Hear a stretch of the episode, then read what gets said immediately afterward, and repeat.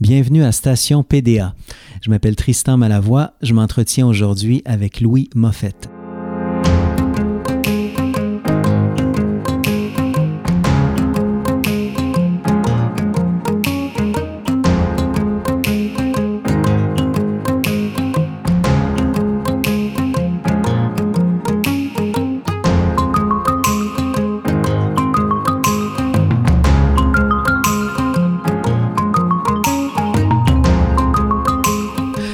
Moffett n'a jamais été bien loin d'une scène. Dessus, derrière, dans l'ombre, dans la lumière, il porte plusieurs chapeaux, dont ceux de comédien, de metteur en scène, d'attaché de presse pour le théâtre. Il crée notamment des spectacles où la poésie est une fête, où la littérature se dit, se chante, se crie, se vit. Sa stonerie poétique Poésie, Sandwich et autres soirs qui penchent a été présentée sur de nombreuses scènes pendant une dizaine d'années. C'est un homme entier, passionné, à fleur de peau, à fleur de mots.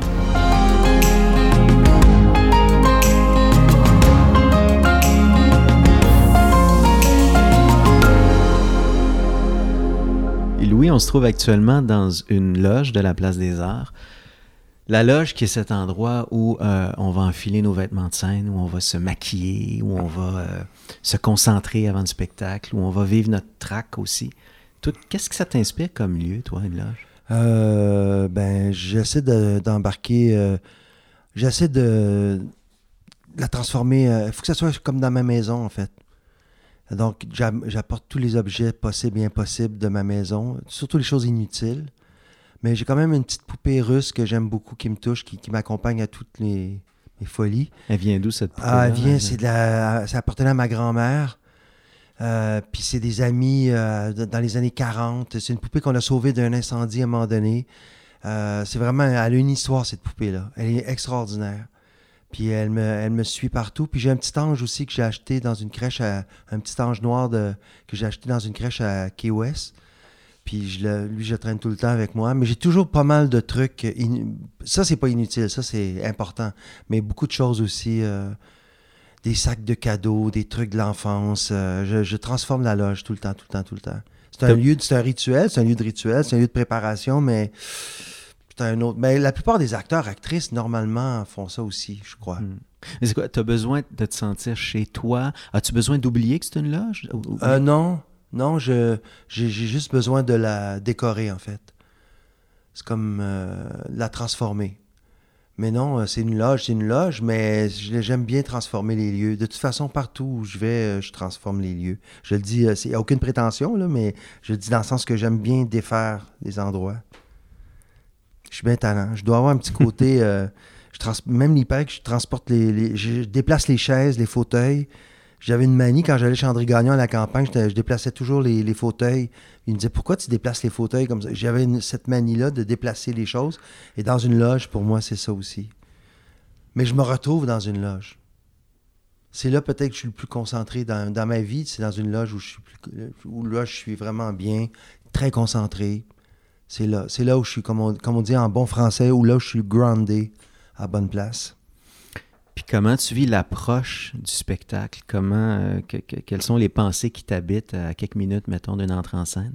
Oh wow! C'est beaucoup, beaucoup de... Je fais beaucoup d'hyperventilation, ça c'est sûr.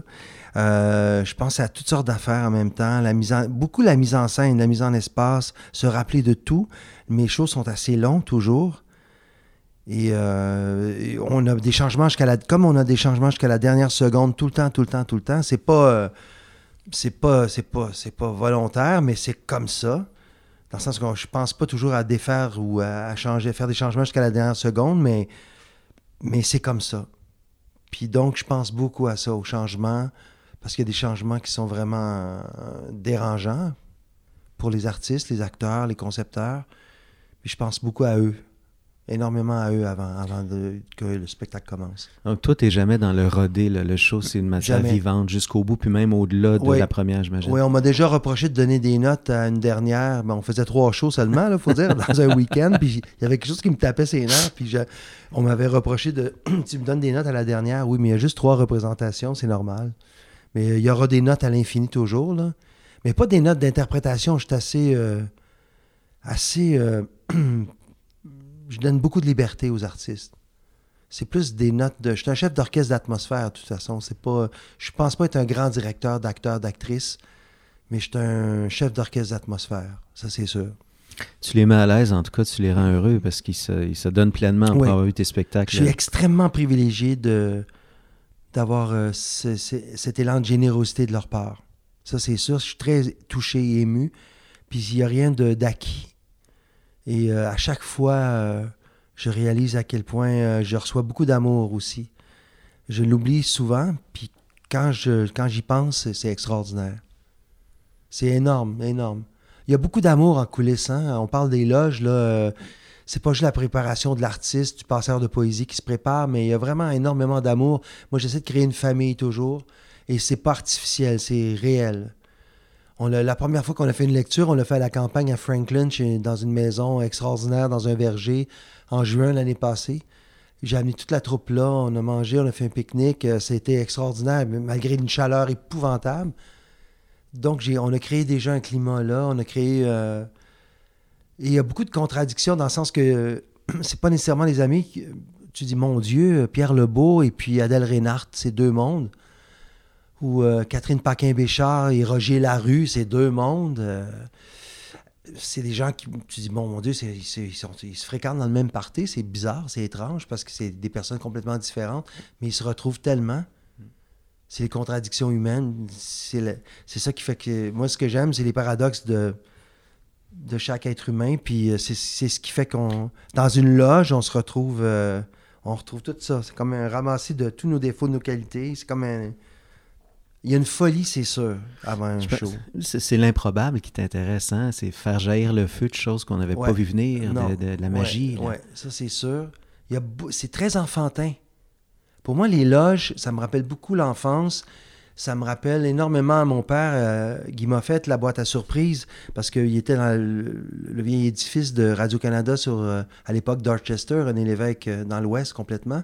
Puis j'allais, je me souviens d'être allé à, à Radio-Canada à un enregistrement de la boîte à surprise. Je pense que j'avais peut-être 5 ans, puis je m'en rappelle encore. Alors, pour moi, c'est l'émerveillement de l'enfance, les loges aussi. Ça me lâche pas, l'enfance. Puis même dans les loges, c'est vraiment ça. C'est comme euh, deux heures avant le réveillon de minuit à Noël. Pour moi, c'est ça.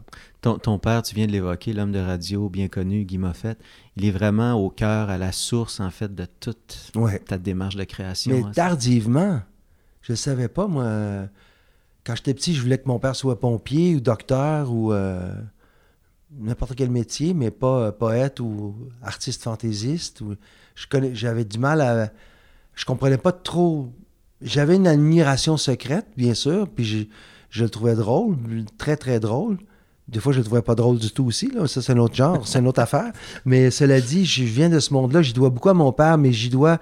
C'est quand il est décédé en 2005 que j'ai réalisé l'héritage. Parce que quand j'étais petit ou plus, plus tard à l'adolescence, j'avais pas cette maturité-là pour tout comprendre. C'est vraiment, c'est bête, mais c'est quand il est décédé que je me suis rapproché de lui. Donc, euh, les loges, pour en revenir aux loges un petit peu, c'est que ça me rappelle beaucoup aussi. euh, ça me rappelle beaucoup l'enfance, les loges. Comme je disais tantôt, euh, il y a quelque chose. c'est un souvenir qui remonte à la surface tout le temps. Toute ta vie, j'ai l'impression, tourne autour de ces lieux-là, hein, les loges, les coulisses, euh, sous un chapeau ou un autre, Ouais. sous le chapeau de comédienne, metteur en scène, de créateur ou d'attaché de presse aussi. Oui. Il y, a ça dans, il y a ça dans ta vie. T'as-tu l'impression parfois, pour paraphraser Shakespeare, qui, tiens, que, que, que ta vie est un théâtre? Euh, oui. Mais moi, je, je suis, euh, depuis l'âge de 3 ans, 4 ans, je suis un amoureux du théâtre. J'aime, j'aime le théâtre profondément. Profondément. Puis des fois, ça me fâche quand les gens.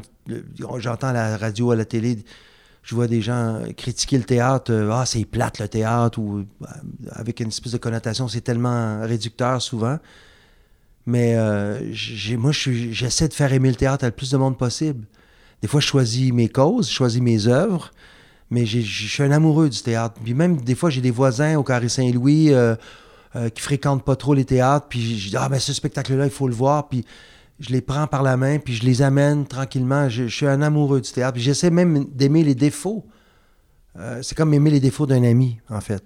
quand on aime quelqu'un, il faut aimer ses défauts un petit peu ou il faut apprivoiser les défauts. Puis au théâtre, c'est ça aussi. Le théâtre, c'est ça pour moi, c'est d'apprivoiser les défauts aussi. C'est sûr que c'est pas parfait une pièce de théâtre. Mais j'adore ces imperfections-là. Puis c'est sûr que quand C'est pas nécessairement les pièces parfaites d'ailleurs dont on se souvient le plus. Mais quand c'est plate, c'est vrai que c'est plate. Oui. Il faut se trouver des trucs. Quand c'est plate, c'est vraiment plate. Mais même à ça, même quand c'est plate, j'ai toujours un espèce d'un immense salut pour les artisans. On peut pas savoir si on fait un show bon ou pas bon. Ou, euh, comme là, en ce moment, je prépare le spectacle. On est dans la préparation du show. euh, je je, je, je, je- je n'espère que, que, que faire quelque chose de très bien, mais euh, je peux pas vraiment le savoir. Fait que j'ai un immense respect pour l'invisible, l'inconnu euh, du créateur, parce que c'est sûr qu'on sait pas. On sait pas. On sent les choses. On sent, on sent qu'il peut se passer quelque chose, mais on ne sait pas. euh, on peut pas savoir la réaction des gens. J'ai un immense respect quand je vais au théâtre, puis même quand c'est pas réussi, euh, j'ai une espèce de salut à tous ces artisans-là qui travaillent tellement fort.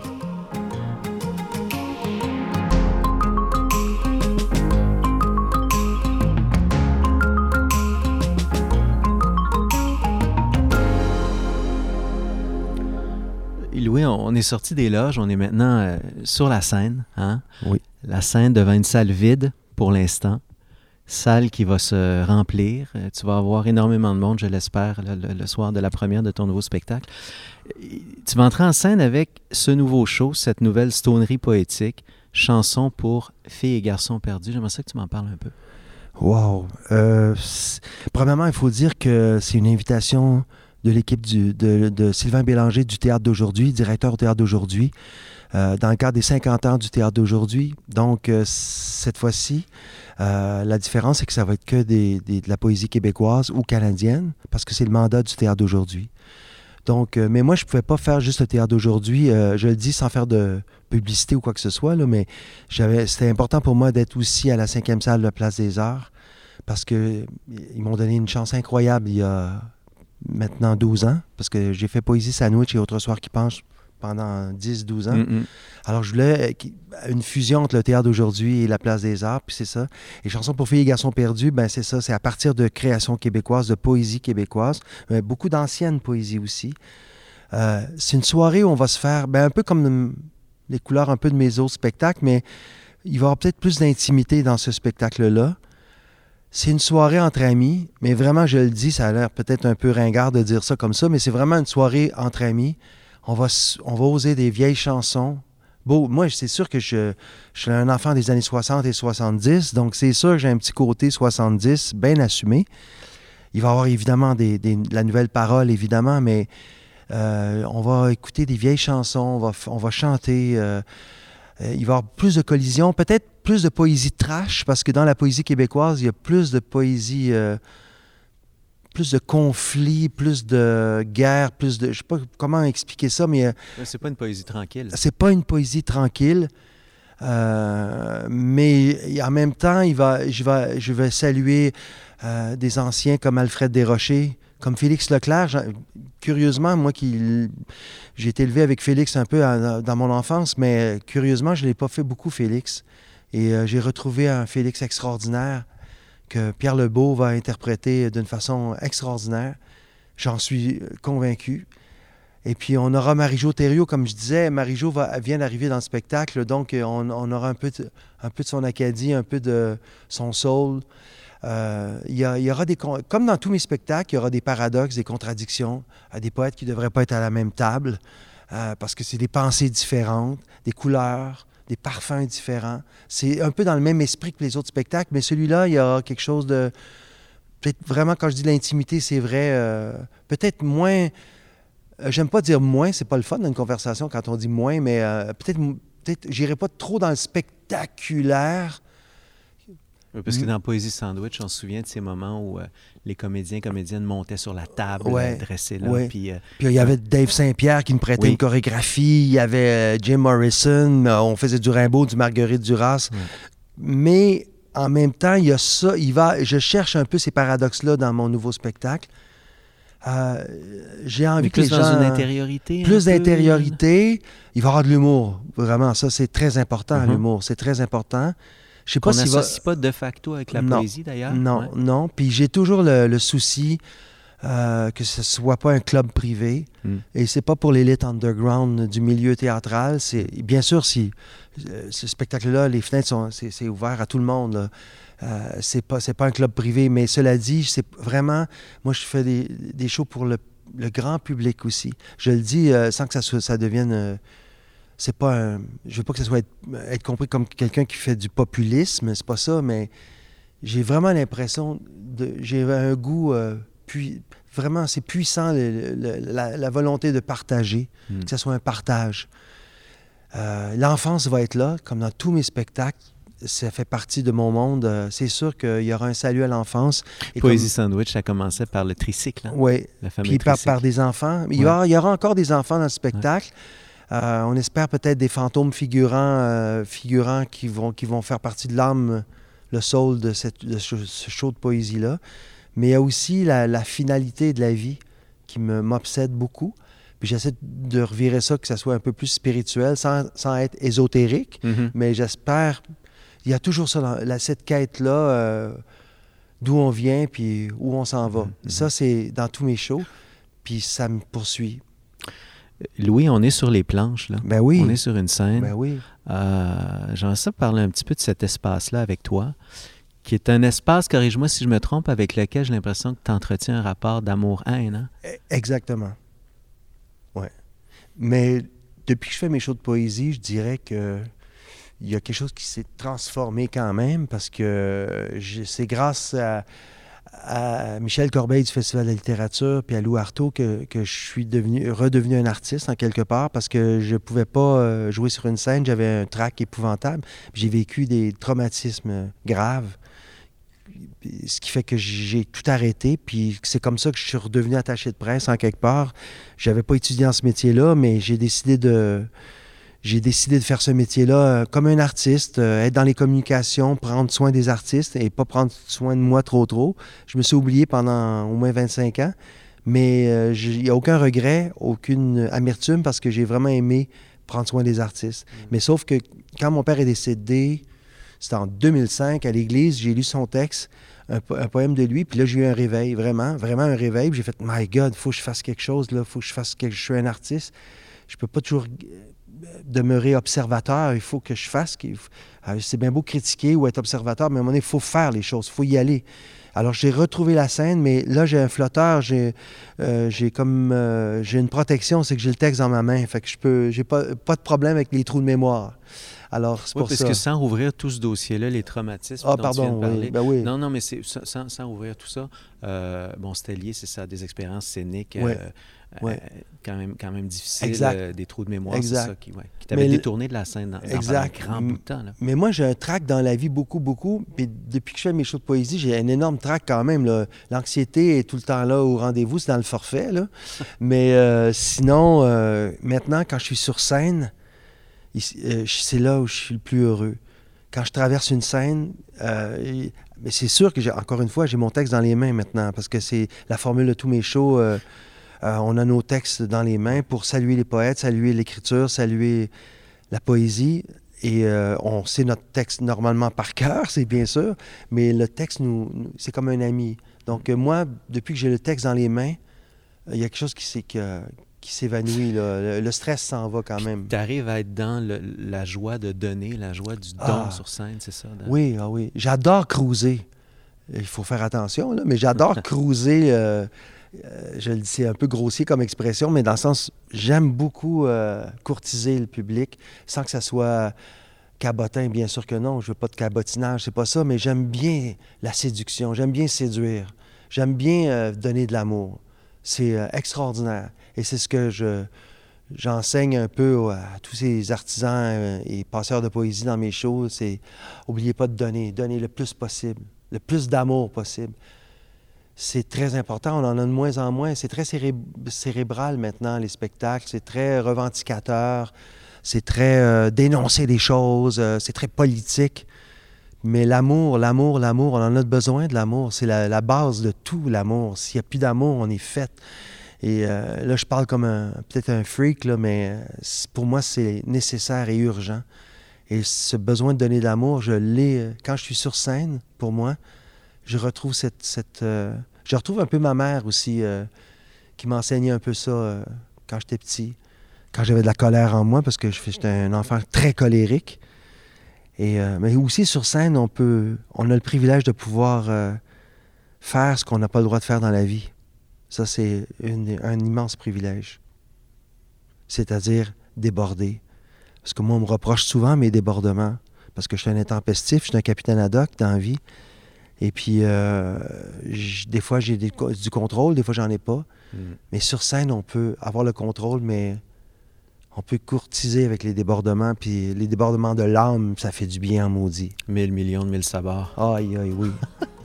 J'adore la scène, finalement. J'adore être sur une scène. Ah oui.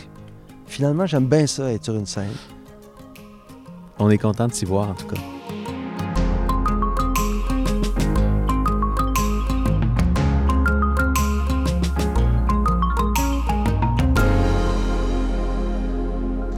Et Louis, j'avais envie qu'on fasse le dernier segment de l'entretien dans le siège du spectateur. Oui, On est assis dans la salle. là. ouais. Parmi un public imaginaire, pour l'instant, on est, on est seul. Les soirs de spectacle, il y a du monde autour. Oui. Euh, T'es quel genre de spectateur, toi? Es-tu un spectateur exigeant? Es-tu un, spect- Euh, es-tu un non, bon public? euh, je suis un très, très bon public. Très bon public, ouais. Ouais. Puis euh, souvent, euh, quand c'est des spectacles, euh, quand je suis au Théâtre du Nouveau Monde, puis ben, évidemment, j'accompagne les artistes de, chaque spectacle, mais je suis toujours un peu... euh, je suis aussi... Je suis anxieux pour moi, mais je suis anxieux pour les autres aussi. hein. Je, pousse avec les shows, je pousse avec les artistes. Quand je, m'assois toujours à un bord d'allée, ça c'est très important pour pas déranger personne, mais quand j'assiste à une générale ou à une répétition presque finale, ah, je pousse avec le show. Quand je vois que le rythme n'est pas tout à fait parfait ou euh, qu'un acteur est plus fragile ou en fait trop parce qu'il est trop nerveux ou je sais pas, mal guidé peut-être parfois, euh, je pousse, je pousse.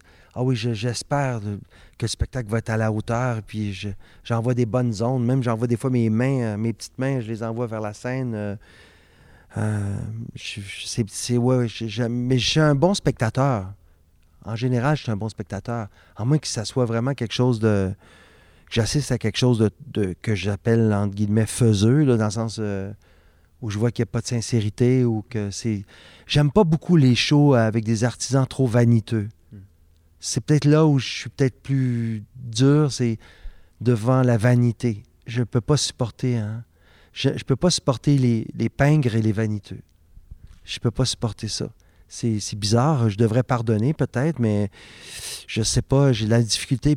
Mais c'est rare parce qu'un artiste s'abandonne sur une scène puis il se donne à fond, qu'on aime son travail ou non, ou qu'on aime le qu'on aime sa recherche ou non. euh, normalement, c'est forcément fait avec cœur et, un dévouement extraordinaire et euh, un abandon extraordinaire. Fait que je me dis, euh, j'ai toujours une pensée positive pour les artisans sur scène, mais j'étais un bon spectateur. Es-tu es-tu un spectateur aventureux? Bon, tu as vu tous les shows du TNM ces dernières Oui. années parce que tu es très, Oui. très lié comme attaché Oui. de presse à ce théâtre-là. Je sais que tu, tu- tu vas voir des shows ailleurs aussi. Ah, ça, c'est sûr. Tu, sors, tu sors de ta zone de confort facilement? Oui, j'adore, euh, j'adore, euh, je suis un aventurier.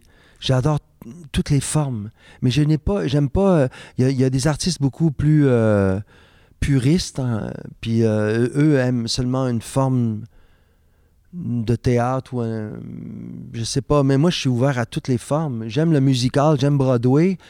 Euh, J'adore aller au Festival Transamérique, voir des shows exigeants. Euh, j'aime la danse contemporaine. J'aime les opéras. J'aime Carmen. J'aime ça quand c'est kitsch, quand c'est cheesy. J'adore ça.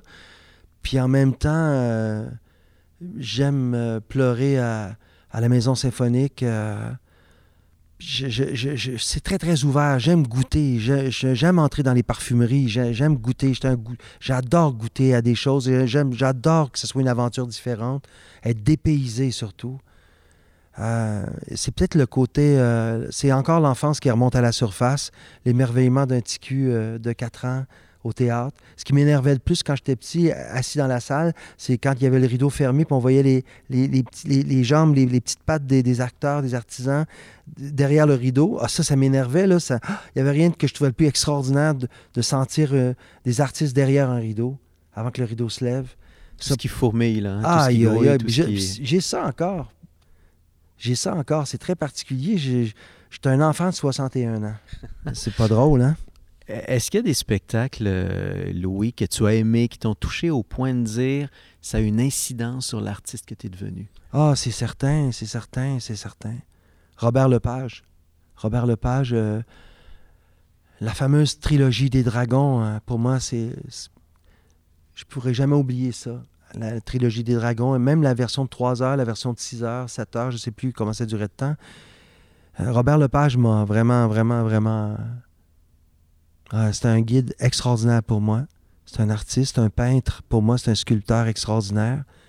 Puis c'est surtout un aventurier, puis qui n'a pas peur de se tromper, d'essayer des choses, de chercher. C'est un grand chercheur. J'adore les metteurs en scène qui sont des ou les metteurs en scène qui sont des chercheuses, chercheurs. Pour moi, on a le droit de se tromper, on a le droit à l'erreur, ça c'est sûr. On a le droit d'essayer des choses même si on n'est pas dans notre zone de confort ou euh, j'ai un immense respect pour Robert Lepage. Robert Lepage, il a bouleversé ma vie, ça c'est sûr. Quand j'étais plus jeune, je sortais du conservatoire en même temps que lui, hein, que- presque, on a presque le même âge. Donc, dans les années 80, j'étais bouleversé beaucoup par son travail. Puis Ariane Mouchkine aussi, euh, à la cartoucherie, ça, ça m'a... Puis euh, beaucoup, beaucoup... ben, beaucoup, de, spectacles. euh, j'étais plus vieux quand même euh, récemment au Festival Transamérique. Euh, grâce à Martin Fauché, qui, est- un immense organisateur, de, un immense chef d'orchestre aussi, j'ai, trouvé ça extraordinaire, les aventures qu'on puisse se permettre de vivre à Montréal. Puis Monique Lérac, quand j'étais petit, pour moi, c'est la plus grande chanteuse du Québec. Que malheureusement, on n'enseigne pas dans les écoles. Même dans les écoles, on devrait donner des cours de- d'art dramatique ou des cours de, au moins l'histoire de l'art, l'histoire de la musique. Qui, c'est, qui nous. Monique Lérac, il faut connaître Lérac, c'est, la plus grande, c'est la, la plus grande On interprète. la connaît si peu. Si, ben, on la connaît, c'est comme un mythe en quelque part. Ouais. Mais euh, pour moi, elle, elle a changé beaucoup de choses. Mais il faut dire que j'avais la, la chance et le privilège de. la- je l'ai rencontrée. euh, j'ai eu le privilège qu'elle aussi elle a assisté à Poésie Sandwich, euh, mon show euh, de Ah oui, poésie. ah oui. Pour moi, c'était un, un honneur incroyable.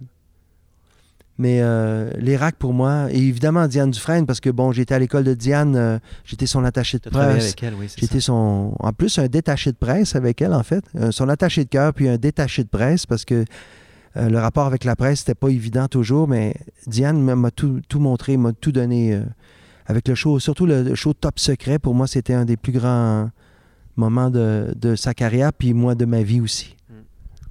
Qu'est-ce que tu attends d'un public? Qu'est-ce que tu espères d'un public? Disons, on est à la première de Chansons pour filles et garçons perdus. Qu'est-ce que, qu'est-ce que tu attends d'eux? Mais comme je disais tantôt, euh, merci de laisser le.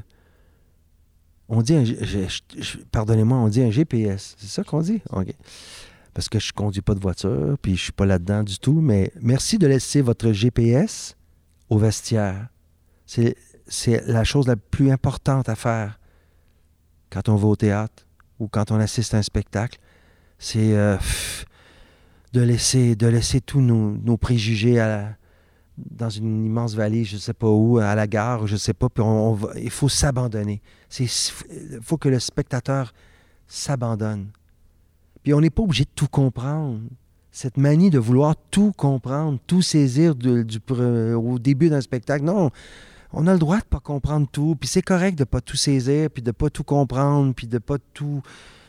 Mon Dieu, qu'on veut-on que- ouais. tout savoir tout de suite? Non, laissons, laissons un peu le temps passer, laissons un peu les secondes, les minutes. Laissons, faut, faut, faut avoir le goût d'apprivoiser aussi. Tu as l'impression que c'est pire que jamais, ce, ce Oui. souci de tout comprendre? Oui, que parce qu'il y a de plus en plus. Ben, euh, parce qu'on est dans une époque de ouais. paresse aussi euh, intellectuelle énorme aussi. Puis, euh, puis il y a une époque, je vais peut-être être un peu maladroit là, dans mon discours, mais il y a une époque euh, où il y avait le Canal 10 puis le Canal 2. Puis à Radio-Canada, il y avait à peu près un million de personnes qui regardaient le hockey le samedi soir, mais il y avait à peu près au moins 700-800 000 personnes qui regardaient les beaux dimanches le dimanche. Fait que il n'y avait pas euh, plusieurs canaux. Il y avait Radio-Canada, il y avait TVA, Télémétropole à l'époque. Et on avait le choix. On pouvait regarder du sport en famille. René le Cavalier. ou, Il y euh, avait René Le Cavalier, puis on écoutait euh, les beaux dimanches, puis on, écoutait des. On, on pouv- donc, on était obligé, de- on n'avait pas le grand choix non plus. Fait qu'on n'avait pas le choix d'écouter des télé, de regarder des téléthéâtres, puis de regarder des trucs pas si évidents que ça, ou des soirées à l'opéra, ou des trucs comme ça. Puis à un moment donné, on, on se laissait apprivoiser plus. Je pense qu'à l'époque, il y avait plus de. Je veux pas être passéiste ou nostalgique là, du tout, là, mais là, il y a- là, maintenant, avec tous les canaux spécialisés, les gens. euh, il y a des gens qui écoutent, qui regardent que du sport maintenant. Ils n'ont pas la chance de, de- de se faire courtiser par le monde de l'opéra ou le, le monde du théâtre parce que c'est des spécialistes de sport ou des spécialistes. On est, il, y a, il y a des spécialités partout maintenant à la télé. Fait que je sais pas, je trouve qu'il y a, y y moins, en moins, il y a- en moins de, de shows très, très, très populaires, là, il y a moins de rassemblements quelque part. On est dans une société de l'immédiat, hein, du tout de suite, du, tout cuit. Oui, Hmm. Peut-être moins d'espace pour euh, cultiver l'étrange, cultiver non, le, le- le non. moins compréhensible. Mais il faut être vraiment passionné pour aller voir une pièce de théâtre. Ou, euh, Mais moi, ce que j'aime de ce que j'aime de mes shows, euh, j'aimerais qu'il y ait plus de jeunes, par contre. J'aimerais. Là, je vais en avoir parce qu'au théâtre d'aujourd'hui, il y a beaucoup de jeunes. Il y a beaucoup de jeunes publics. Puis ça, j'ai très, très hâte de les rencontrer. Mais euh, mon public est assez quand même large, là, quand même. Il y a beaucoup, euh, évidemment, au début, quand j'ai créé Poésie Sandwich et Autre soir qui penche, puis dans les charbons, au théâtre de Katsu, ça, il y a presque dix ans, euh, il y avait beaucoup de public, c'est bizarre à dire, mais il y avait beaucoup de public de mon père. C'était le fils de Guy Moffett qui faisait un show de poésie, puis je reconnaissais des fans de mon père. Donc c'est une génération quand même de 68 ans et plus, là. Et là, là ça j'adorais ça, ça me touchait beaucoup, mais ça me faisait freaker en même temps aussi, parce que je me disais, mon Dieu, il va-tu avoir des jeunes aussi, il va-tu avoir d'autres mondes, c'est ju- c'est juste les amoureux de ce que mon père faisait. Ça- c'était, il y a une partie de ça qui était extraordinaire, mais vraiment extraordinaire. Puis en même temps, c'était un peu lourd pour moi. Mais avec les années, ce- ces gens extraordinaires-là ont amené des jeunes, ont amené d'autres mondes. Euh, Il y a une espèce de rumeur qui s'est passée. Fait que ça a fait comme des générations. Ça, c'est, c'est un plus. Louis, on est à 30 secondes de la première. Le public vous attend. C'est quoi la dernière pensée qui te traverse? Euh, euh, me, f- me refaire chum avec l'enfance. Parce que l'enfance, euh, oui, ça va. euh, Il y a des moments de, pur bonheur, mais il y a des moments aussi plus, douloureux. Et euh, j'essaie de, reprendre tous les. de retrouver les odeurs d'une enfance heureuse.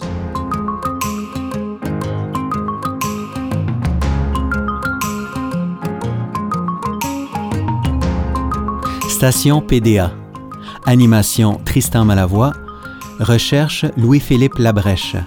Montage Jean-François Roy. Une co-réalisation de Marc-André Mongrain et Jean-François Roy. Station PDA est un balado produit par la Place des Arts. Pour plus de balados, visitez placedesarts.com barre oblique balado.